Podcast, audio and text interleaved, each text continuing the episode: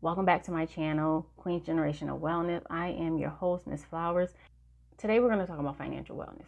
When I was doing my research for financial wellness, I kind of felt like the definition of financial wellness was kind of, I don't want to say flawed, but I kind of felt like it was like, I'm going to give you the definition of financial wellness, and then you can make your own you can make your own assumption about it. You could take it apart how you want to take it apart. But when I took it apart, I felt like we can't have financial wellness if we don't have financial literacy. So this is the definition of financial wellness. It's a state of being in which you can fully meet your current and f- future financial obligations while feeling secure in your financial future and making choices that allow you to enjoy life. I wanted to do financial wellness for one, because I feel like a lot of people right now, they're either drowning or they're just staying afloat. And not having finances and not being able to pay your bills and not being able to do certain things, things for your family and for yourself is a big stressor for a lot of people. Because I wanted to do a video for each pillar of holistic wellness, and financial wellness was in there. It wasn't in every everybody's definition of holistic wellness, but it was in a few. And I know not having your finances the way you want them, it does cause a big, it, some for some people causes arguments in their family. Some people, you know, they don't talk about it. They don't, they pretend it's not happening, or it's a big stressor for a lot of people. And I don't think we talk about how much money is, like they say, some divorces, most divorces, they end because of, of money, because of finances. So how do you have financial wellness? How do you get to financial wellness so that you're, you are enjoying life, and that, you know, everything is paid off, but you're, you're still enjoying life. You're doing the things that you want to do. And then later on in the future, when you retire, you have money put aside for your retirement, and you don't have to work your whole life. So I felt that you can't have financial wellness if you don't have financial literacy. And a lot of us do not, we don't have, we don't have any financial literacy. I'm not even gonna, I'm not even gonna pretend like most of us do, because we're not taught financial literacy. Majority of the time, the people that are taught financial literacy, they're they probably came from money. And if they didn't come from money and they, they were taught financial literacy, it was probably because th- their family member got tired of being broke. So the definition of financial literacy is the ability to understand and effectively use various financial skills, including personal management, budgeting, and investing. Financial literacy is the foundation of your relationship with money journey of learning. The earlier you start, the better you will be, because education is the key to success when it comes to money. So I thought to myself, you can't have financial wellness if you don't have financial literacy. So that kind of, I don't want to say it took me down a rabbit hole, but it got me to thinking, if we want to have financial wellness, we have to have financial literacy. But we have to learn all this as adults, because we weren't taught as children. And that whole big thing, oh, we should have been taught this in school. Nobody's, they're not teaching you in school. You have to learn it yourself. Deal with that. Get over it. They're not teaching you. They're not going to teach your kids. They ain't, they didn't teach us, so they ain't going to teach them. Get over it. Learn, learn what you need to learn so that we can teach our kid, kids, so that the next generations and the next generations after that don't have to be thirty, forty, fifty something learning this later in life. So, so far I got it down to four things. One, we need to budget better. It, some people are not budgeting at all, but I'm just going to say we need to budget better, because most people don't know how to budget money. You have, I have people that will send me two hundred dollars on Cash App and say, hold this until the end of the month. Don't give it to me for no reason at all. Don't give it to me. No, no matter what I say, no, no matter what I do, do not give me that money. Two weeks later, they're texting me, I need that two hundred dollars. I give them their two hundred dollars back, because it's not my, it's not my money for one. And it's not my place to say, well, you told me you didn't want that. No, it's their money. I give it back. If they didn't budget something right, that's on them. I gave them their two hundred dollars back. That was their money. I was going to give it back to them anyway. The time frame wasn't in a time frame that they said it was going to be in. It has nothing to do with me. I think if we get better budgets, because we know, we know the rent is due, the mortgage is due, your car insurance, we know the bills that are going to be re- reoccurring bills. So write all those bills down. And I am not a financial advisor or anything like that, but I have to get people to the point where we got to start somewhere. So we got to start with a budget. So that's the first thing. You know, you know all those bills are coming. You know this. This is just like people that say to me, I, I I didn't pay my rent because I wanted my kids to have a good Christmas. We know every year Christmas is coming. We know this without a doubt. We know we got a holiday every month. Every month there's a holiday.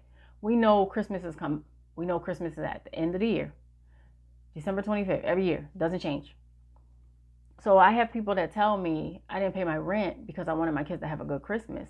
So come January, they're like, where's my income tax? Where's my W two? I need my W two. I need my W two. Because now they have to catch up on rent. And back in the day, the old folk would say, you pay your rent first. If you ain't got nothing else, you can go to somebody else's house and eat. You can go to somebody else's house and shower, but you'll always have a roof over your head. They take from their rent to supply their kids with some toys that they ain't gonna play with in the next month anyway. So budgeting, it has to be a part of it. No matter how much money you make, you have to have a budget. You have to know where your money is going. We know for sure. We know without a shadow of a doubt. We know our money is going to those same monthly bills every month. Write down all them bills. Add up what they come to. You get paid every two weeks. Split up, split everything up.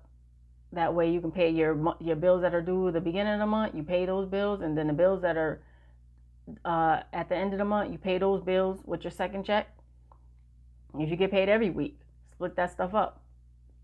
Because that's the only way we're going to be, be able to be accountable for where our money is going. The second thing is, while I was researching financial literacy, I came across assets. Personal assets. Personal assets are things of present or future value owned by an individual or a household. Common examples of personal assets: cash, cash equivalents, checking, savings, property, land, personal personal property, boats, collectibles, household furnishing, jewelry, et cetera, et cetera.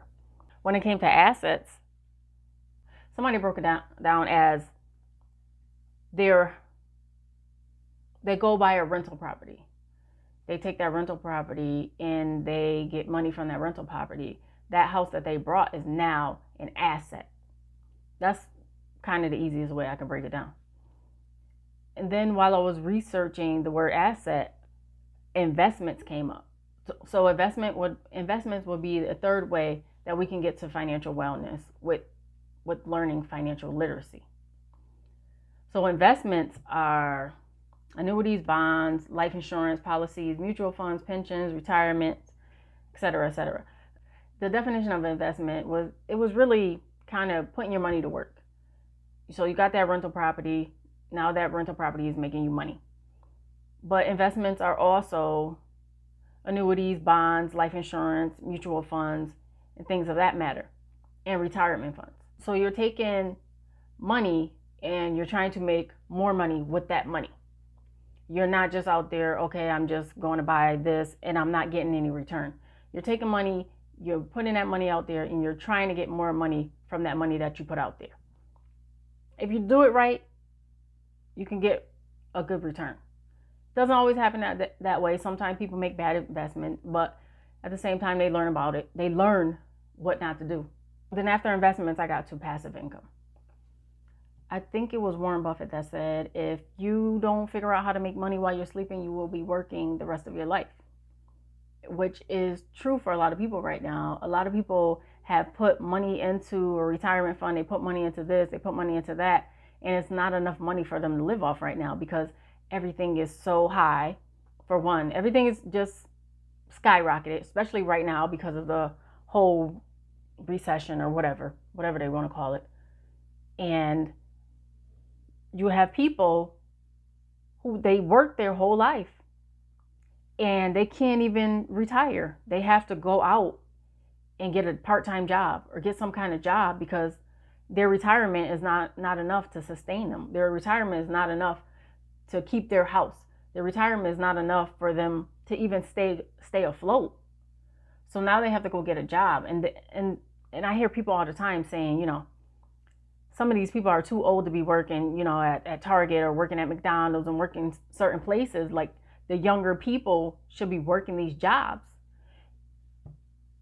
That's not... That's not what it is right now, because the the older generation, they did all their working and they still can't retire. So then that got me to passive income, because if you're not making money in your sleep, like I said, you'll be working the rest of your life. Well, one example I got for passive income is you write a book. That book does well. You wrote that book one time. So you didn't write, you know, you didn't write part two or anything like that. That one book is doing well. So every day you're getting money from that book because it's doing so well. You only did it one time. So passive income has to be something that you do one time and you're going to make money off of it. I know some people, they make journals. They make different types of journals and different kind of type of uh, journal entries, or like journal sheets, and you can print out the sheet. You can go on Etsy and buy it from them and print it out and make your own journal and take it to Staples or wherever and put your journal together, because they want their journal to have certain sheets in there. So it's not just a plain journal. It's not just lines. They want it to have certain things where they fi- figure out, you know, their tomorrow, what's going on tomorrow, the next day. They have it a certain way and it's set up so that it's just not a plain regular journal. So I know people that are making money from that. I know people that are making money from YouTube. They did a video two years ago. People are still watching that video. They made that video one time. I'm telling you guys, I am not a financial advisor. Like I said, it's definitely a learning process. But once you get it in your head that I have to do things different so the next generation isn't struggling and doing what I'm doing, I figure out where money's going to come for this bill, or going to pick up a second job because you don't, you're not making enough money from the first job. So now you're you're scraping by. You don't see your kids. You don't see your family. You're working all the time, because we don't know these, I don't want to say they're basic because it's not basic, but because we don't know anything about financial literacy, we're trading our time for money when we should be having our money work for us to get back our time. So we have budgeting, investing, assets, making those assets make money for you, and passive income. Look, look those words up, look them up, see what you could do with them. Because I know a lot of people right now, a lot of people, they feel stuck. But a lot of people have a lot of gifts that they're not tapping into when they could be making money for those gifts. So think about those gifts that you have. Something that comes easy to you, comes so easy to you, it's simple to you, it flows like water. Think of those gifts that that you have, that you can make some money, make some money from it. Call it side hustle, call it passive income, whatever you want to call it. Some of you are probably, some of you probably know more about what I'm talking about than than me, and I'm just giving out basic things. Like, I'm not giving out, you know, go do this or go invest in that. Some of you probably already know this stuff. You're just not doing it. And and some of you probably know somebody that knows about this stuff, but you don't listen to them. Go talk to that person. Because a whole bunch of broke people are just going to be a whole bunch of broke people. If you're talking to everybody that's broke and you're broke, we're not getting anywhere. You got to get outside of your circle. You got to talk to some different people. And only thing you can learn from a broke person is not to not to do what they were doing. Other than that, you have to get out there. You might have to go take a course if you don't know anybody. You might have to go read a whole bunch of books. I suggest getting some audiobooks, because reading a whole bunch of books about this right now, I don't have the mental capacity to do it.